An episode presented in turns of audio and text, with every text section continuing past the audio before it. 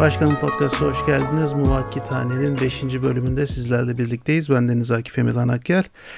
Bu hafta Muvakkithane'de ülkemizde ne yazık ki çok tanınmayan fakat önemli bir düşünürü, e, fikir adamını ele almayı istedik. Haydar Cemal üzerine konuşacağız inşallah. Kiminle? E, Tuzal Osman ile. Tuzal Hocam hoş geldin. Hoş bulduk hocam. E, merhabalar. Herkese selamlıyorum. E, benim için de çok hoş bu konuda konuşmak. E, öncelikle hocam aslında biz sizi tanıtsak. Ben e, kendimi kısa e, tanıtmak isterim. Yani e, ismim Tural, soy ismim Osman. Ben e, Rusya doğumluyum ama Azerbaycan vatandaşıyım. Şöyle söyleyeyim, e, ben şimdi felsefe, yüksek lisans felsefe okudum Türkiye'de, 19 e, Mayıs Üniversitesi'nde. E, şimdi kitap neşriyatı olsun, videolar, bilimsel konularda, felsefi konularda böyle bu tür bu tür sosyal, humanitar işlerle meşgulüz. İşte kısaca bu, bu bunları söyleyebilirim. Yani başlı hareketi vardı sanırım. Ee, evet. Ben de o, oradan çok istifade ettim. O yüzden hatırlatmak istedim. Evet bizim şimdi bir platform var. Böyle entelektüel olsun, felsefi konular olsun bu tür konular işliyoruz. Kitap neşriyatı yapıyoruz. Sonra e, felsefe konularında, diğer konularda, alan, diğer alanlarda kitap neşriyatı e, yapıyoruz. Hocam şimdi Haydar Cemal Türkiye'de az çok hani mürekkep yalamış diyelim insanların dahi çok fazla radarına girmeyen bir isim. Ben de yine sizin vesilenizle hani tanıdım. Öncesinde ben de hiç ismini dahi duymamıştım. Hani şeyi geçtim herhangi bir fikri, e, düşüncesi kısmını. E, Haydar Cemal kimdir hocam? Ee, hocam e, onun e, kendi kimliği hakkında tabii e, konuşuruz inşallah. Şu e, Haydar Cemal e, Moskova doğumlu, Moskova Azerbaycanlısı, babası Azerbaycanlı e, ama kendi anne taraftan Rus, e, Moskova'da doğmuştur. Ama fikirleri olarak, düşünceleri olarak global bir insan yani bir e, bir mahalli bir alana kapalı olarak düşünmemiştir. E, seyahatler etmiştir, konferanslar, seminerler vermiştir.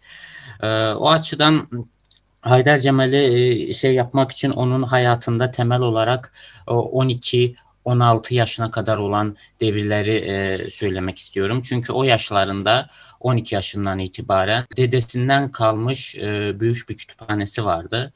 O kütüphaneden e, 12 yaşından felsefe tarihini, antik Yunan felsefesini, klasik Alman e, felsefesini e, okumaya başlamış. Esasen Hegel'i okumuş. Hegel'in e, düşüncelerinden e, daha ilk gençlik döneminde daha e, 15-12 yaşlarında çok et. E, Hegel'in panlojizm e, düşüncesi, bütüncül yaklaşımı bu yaklaşımlarından etkilenmiştir. Ondan sonra e, Haydar Cemal'ın e, hayatında şimdi e, Türkiye'de doğru söylediniz. Yani Türkiye'de Haydar Cemal o kadar da tanınmıyor, bilinmiyor. Ama Haydar Cemal'ın tanınması bence çok önemli bir konu. Çünkü öyle konulara değinmiş ki yani global olarak biz dünyada olan düşünürleri, filozofları, metafizikleri, insanlar, entelektüelleri karıştırırsak oradaki temel konularda söz söylemiş entelektüellere, düşünürlere e, eleştirileri olmuş, onlara temellendirici e, konularda bazı karşı cephede fikirler ifade etmiş. O açıdan yani çok büyük bir düşünür. E, öyle düşünüyorum. İşte o açıdan yani ilk dönemi yani 12 yaşından sonra e, klasik Alman felsefesiyle tanışlığı Hegel'den etkilenmesinden sonra şeyde Rusya'da o zamanlar tabii Sovyetler döneminde Yujinski Krujok, Yujinski çevresi vardı. Yani bir marjinal bir çevreydi, entelektüel çevreydi. Şimdi Rusya'da çok biliniyor. O yani Rusya'nın entelektüel çevresi olarak biliniyor. O, orada temel dört figürden biriydi Haydar Cemal. Yani oraya dahil olur. Yevgeni Galavin isimli dört kişi vardı. Yevgeni Galavin, Yuri Mamleyev, Alexander Dugin ve Haydar Cemal. Alexander Dugin'i sanırsam Türkiye'de biliyorsunuzdur hocam. Evet. O, o ona özellikle zaten bir atıf bir pencere açacaktım. Evet. İyi oldu. Bu bunların hani yolu nasıl kesişti diyecektim onu söylediniz. Şimdi peki bunların yolları ondan sonra nasıl ayrıldı? Yani işte Evgeni Golovin, Dugin'in, Haydar Cemal'in ya da çok ayrılmadı mı? Şimdi e, hocam ilk seferinde Yevgeni Golovin aracılığıyla e, Yujinski e, çevreye dahil olduğu zaman ve entelektüel bir platformdu o. Yani bir marjinal bir yeraltı e, platformu. İşte oraya dahil olduğu zaman onun aracılığıyla, onların aracılığıyla tradisyonalist ekolle tanıştı Haydar Cemal. Yani Yevgeni Golovin ona Rene Gönon hakkında, name diğer e, Yahya, Abdülvahid Yahya e, Müslüman Hı. ismiyle işte e, daha sonra diğer e, Friedrich Schwann, e, Seyit Hüseyin Nasır ve diğer e, tradisyonalist ekola ait e, entelektüellerle tanıştı. René Guénon'un Fransız dilinde yazdığı kitapları orijinalden Fransa'dan sipariş etti. Onları okudu falan. İşte ondan sonra bu e, Yujinski çevre daha çok post tradisyonalist bir çevredi. Yani Rusya'da e, tradisyonalizmi, ök, okültist konuları, e, ezoterik konuları, e, bu tür gizli bilgiyle ilgili konuları araştıran e, bir çevreydi. E, Haydar Cemal ilk dönemde felsefe ile ilgili felsefe tarihini Hegel'e kadar e, öğrendikten yani onu benimsedikten sonra daha sonra ikinci dönemi artık Yujinski çevreye dahil olduğu dönem onun tradisyonalist metafizik dönemi. Bu tür okültist, evet. ezoterik dönemi başlıyor. Ve o açıdan... o, o taraftan da böyle şey Türkiye'ye bir Gürciev sadece damadı vardı Türkiye'de de çok az da olsa ama evet. e, bunlar çok da fazla ama örtüşmüyorlardı değil mi? Evet yani, yani e, normalde ama o çevrede olan şu dört ismini saydığımız entelektüeller birbiriyle hiç örtüşmüyor. Yani örtüşmüyor derken mesela diğer entelektüeller daha çok ben kulturolog olarak söylüyorum onları. Yani bir filozoftan daha çok yani kendi Rusya'nın e, e, tarihini, Rusya'nın kültürel e, tarihi üzerinden bir gelenekçi ve biraz farklı bir model ortaya koymaya çalışan insanlar.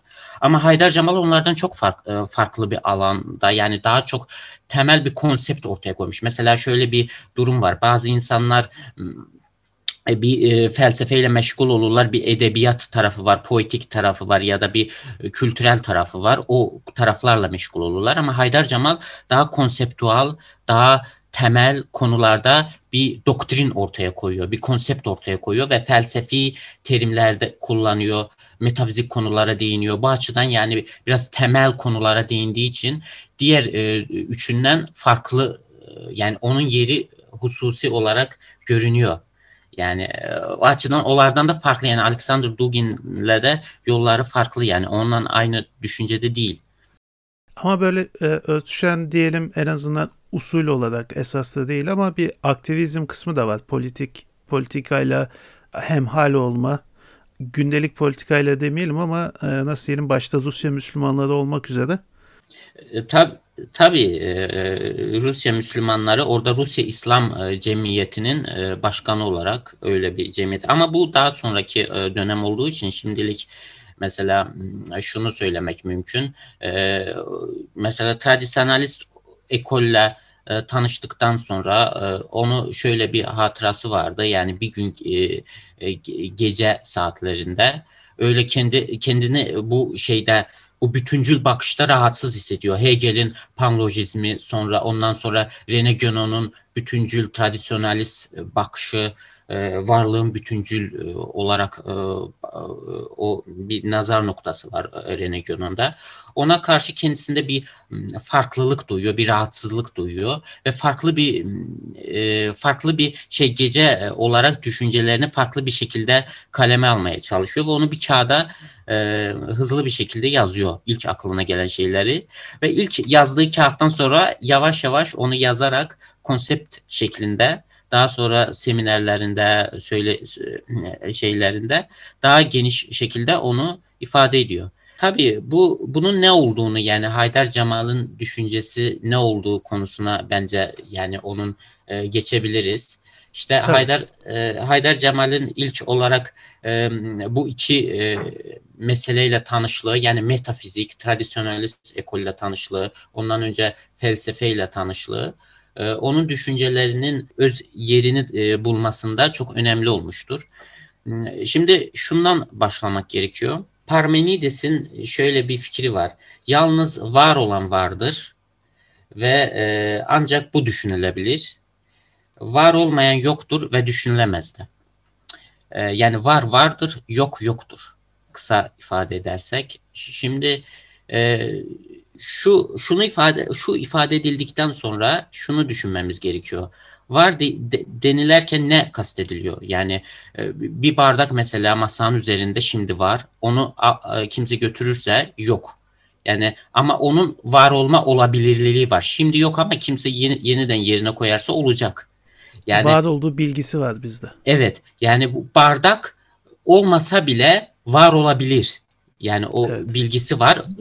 Yani burada var denilerken kastedilen şey mümkünlüktür. Yani bardak var olmasa bile olması mümkündür. Bu açıdan evet.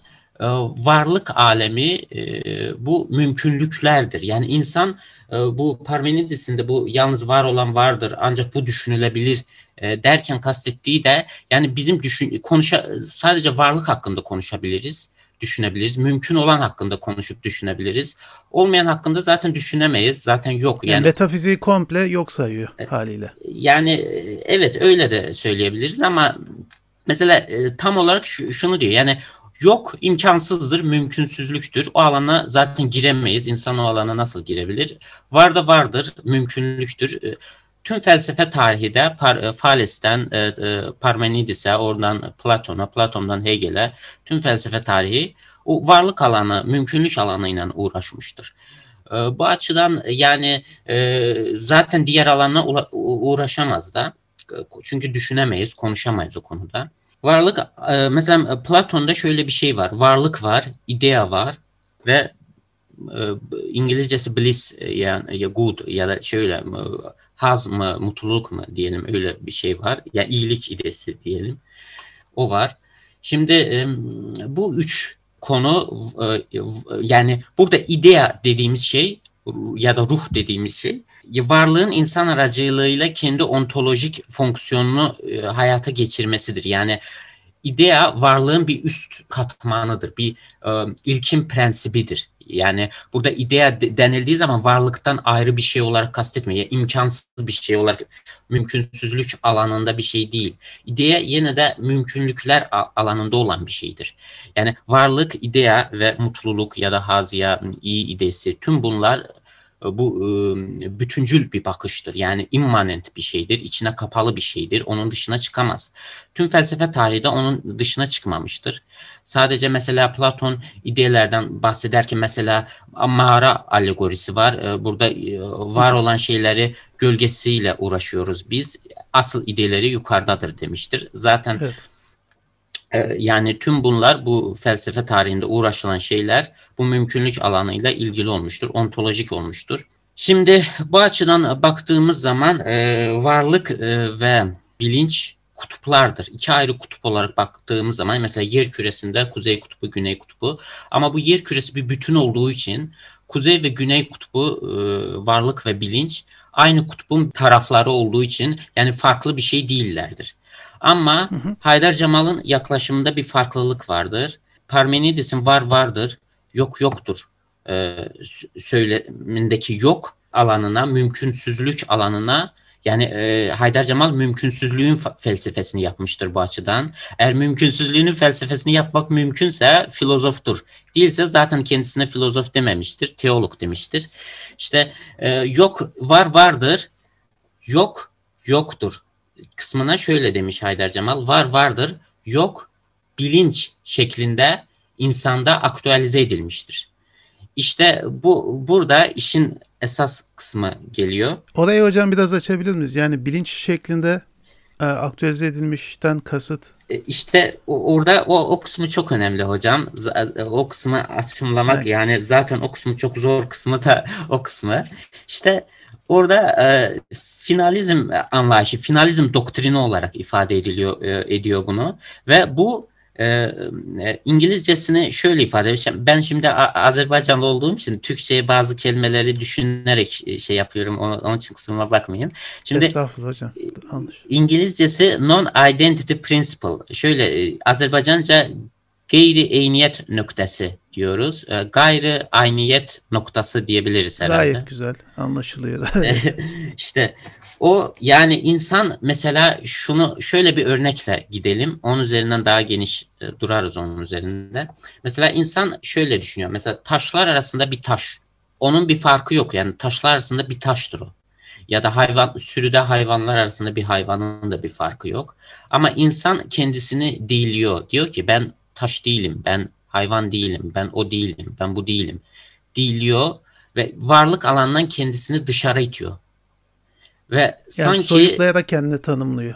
Evet, kendisinin öznelliğini, ayrıcalığını ifade ediyor. Bu kendisinin e, unikal diyor, yani ayrıcalığını, e, ayrıcalığı kısmı çok önemli. Çünkü, çünkü bu sadece insanda var, yani insan bunu yapıyor. Ve bu alan yani insanın non-identity, kendisini e, gayri ayniyette bulması, kendisini biraz farklı bulması bu açıdan önemlidir.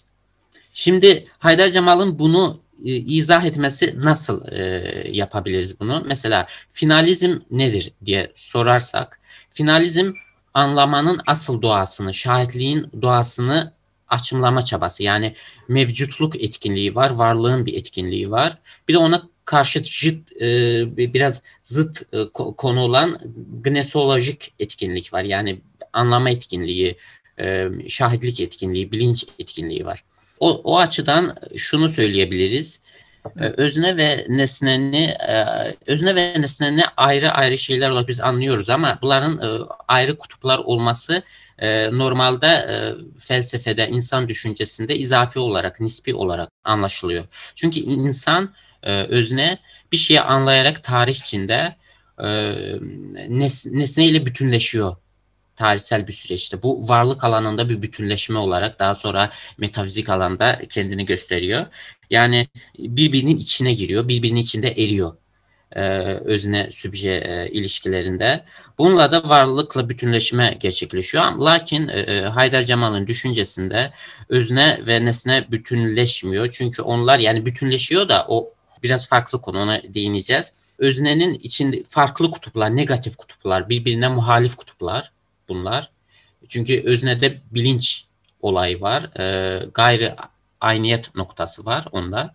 Bilinç olayı olduğu için tam olarak erimesi zaten insanın kendisini biraz ayrıcalıklı durumda hissetmesi o, işlerin bir yerde işlerin doğru gitmediği algısını insanda zaten mesela e, doğa doğada bir farklılık yok. Yani hayvanlar e, olsun e, taş olsun eşyalar olsun ağaç olsun.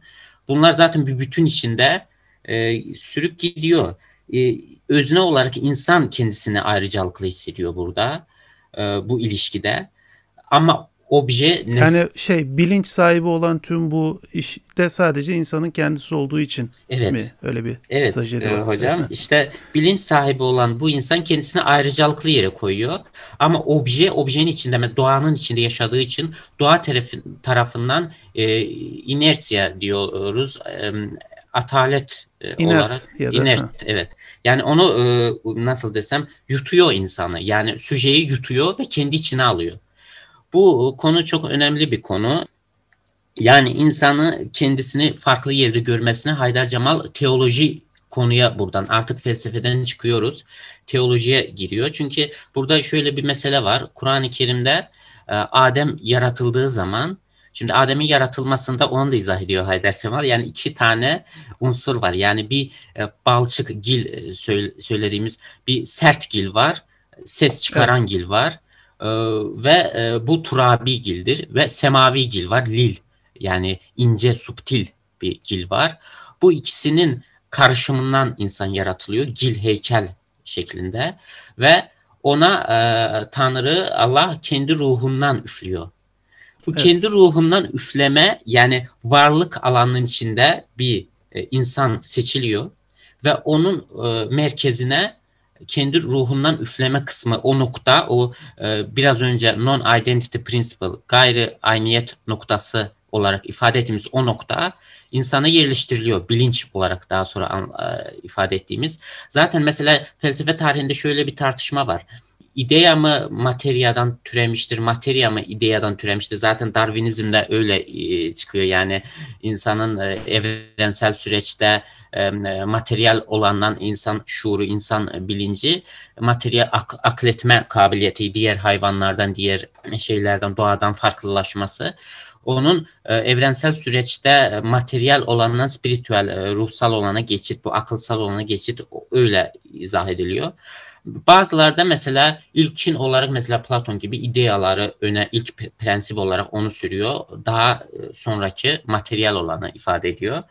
Ama bunlar nasıl ifade ederlerse etsinler ister e, materyal olanı e, birinci ilkin bir prensip töz cefer olarak koysunlar ister ideal olanı fikri ruhu olanı töz olarak koysunlar e, nasıl yaparlarsa yapsınlar bunlar aynı e, dairenin, aynı kürenin içinde yani varlık mümkünlük alanının içindedir.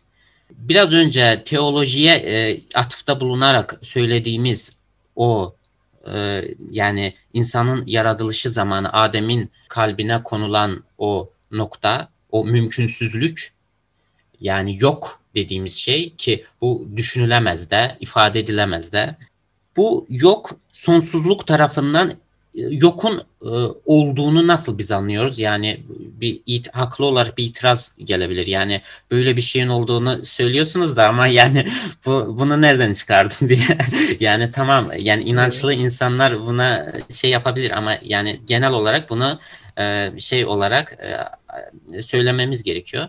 İşte sonsuzluk bir şeyi sonsuzluk kendisine bir şeyin sonsuzluk şeyi var bizde algısı var. Yani her şeyin sonsuz olduğunu, bitmediği algısı. Şimdi sonsuzluk kendisini nasıl e, ifade ediyor? E, inkar ederek. Yani kendisini tasdik olarak total bir her şey e, total bir her şey var. Total bir bütüncüllük var. Varlık kendisini total bir tasdik, total bir olumlamak olarak ifade ediyor. Ama bir şeyi inkar ederek kendini olumluyor. Yani bir şeyin olmadığını e, ifade ediyor. Ne e, yani bir şey... ne olmadığını söyleyerek ne olduğunu anlatıyor. Evet, evet. Burada bir e, sır var, burada bir gizli e, mesele var. Mesele o ki e, bir şeyler mümkünsüzlüğü inkar ediyor. Çünkü o mümkünsüzdür. Yani saf negasya var. Mümkünsüzlüğü giz, e, gizleden bir perde olarak saf bir negasya var varlıkta, bütüncül bir varlıkta mümkünsüzlüğü gizleden, onu yok saymak isteyen, Hı. evet olumsuzlama. Zaten orada bir teoloji e, açıklama var. Allah iblise Adem'e secde et dediği zaman iblis hayır sen beni ateşten yarattın, onu balçıktan böyle bir itiraz var. Tabii, Şimdi üstünlük. Evet. İşte o o meselede şöyle bir mesele var. Yani onu görme o şöyle diyor. Il, e, burada iblis olarak ifade edilen varlığın ilkin arketipidir. İlkin özüdür, tözüdür ve o açıdan diyor sen beni ateş yani ben ilkin öz olarak benim. Tüm varlığın başında duran, tüm her şeye bakan, gözlemleyen benim. Sen beni yarattın ama benim en uç noktam yani benim e, nasıl dersem yani e, Platon'un idealarındaki gibi gölge e, şeyindeki gibi yani en kaba olarak materyal olarak çıktı olarak özür dilerim. Yani çıktım olarak e, e, yaratılan bu varlığa ben secde edemem. Çünkü zaten aslında onun e, görüşünde, onun algısında zaten o onu görmüyor. Yani o kendi ruhundan üfleme konusundaki onu negas, saf negasya var orada. Yani görmüyor, görmek istemiyor yani.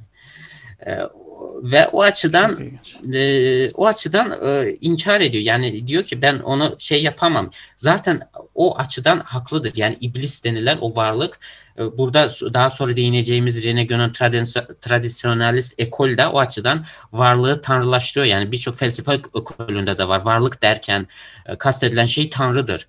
E, Platon'da da Demiurg denen bir şey var. İşte e, o açıdan yani biz baktığımız zaman e, mesela paganist şeyde e, Apollon denilen ışıklı varlık, Hörmüz ışıklı varlık olarak e, tasvir edilen ilkin prensip töz olarak e, varlığın e, önünde duran bir varlık olarak tasvir edilen şey e, çoğu zaman tarih boyu insanlar yani doğal insan doğal insan onu kendi tanrısı biliyor.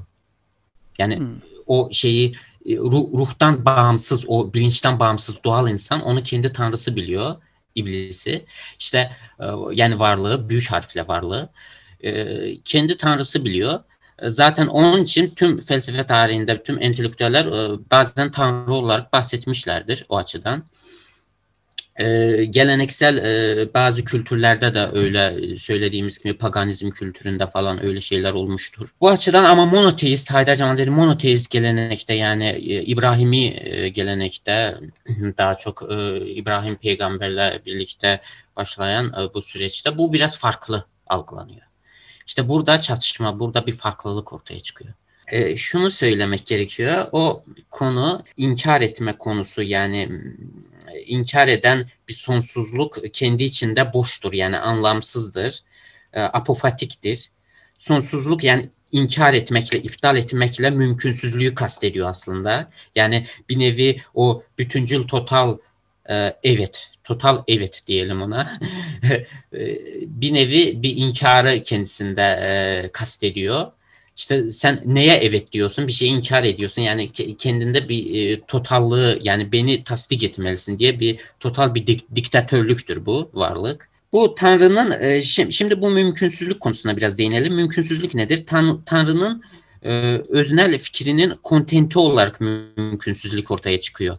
Şimdi bu açıdan e, düşünürsek mümkünsüzlük yani burada artık biz görüyoruz ki Haydar Cemal felse mümkünsüzlüğün felsefesini yaptığı için bu da felsefe tarihi boyunca mümkün olmadığı için böyle bir şey. Zaten biz düşünemeyiz de bu konuda. Teoloji alanına gidiyor ve teolojinin prolegomenasını yapıyor. Yani teolojiye bir mukaddime yapıyor. İbni Haldun yaptığı gibi prolegomena mesela Kant'ta da var yazmıştır. Burada Giriş yani yapıyor. şey mi diyoruz hocam? E, e, teolojiyle felsefe bilimi arasında bir köprü mü kuruyor yoksa felsefenin bitip teolojinin başladığını mı söylüyor?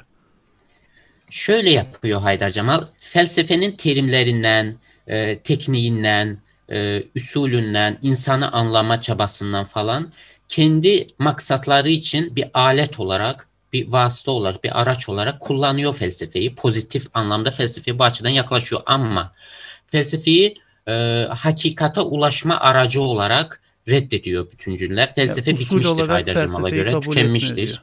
Kendi içinde felsefeyi reddediyor. Ama evet. ama kendi fikrini e, kendi fikrini e, esaslandırmak için, kendi fikrini izah etmek için felsefi araçları kullanıyor.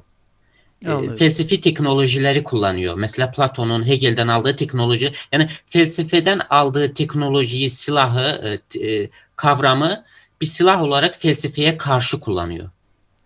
Çok güzel. yani evet. E, böyle bir şey yapıyor. Çok önemli bir şey bu. İşte bazıları o açıdan Haydar Cemal'a teolog diyor, filozof diyor. Tabii filozof demek yanlış değil ama o kendisine teolog demiştir. O hem de şu, teolog yeni teolog demiştir. O yeni teoloji isimli bir kitap da çıkaracağız biz Azerbaycan'da bu yakın zamanlarda. Şimdi teolojiye prolegomena yazmış. Teolojiye yeni bir tanım getirmiş bu açıdan. Yani bizim anladığımız geleneksel anlamda ilahiyatçı değildir. Teologdur ve yeni bir e, anlayış getirdiği bir teologdur. Adem'e e, bu e, yani felsefenin dışına çıktığı teoloji konusunda konuştuğu için şöyle bir konu geliyor. Adem Adem'e o bilinç konusu geldiğinden sonra her şeyin ismini Adem'e öğretiyor. Yani melekler itiraz ediyor Adem'in şeyine.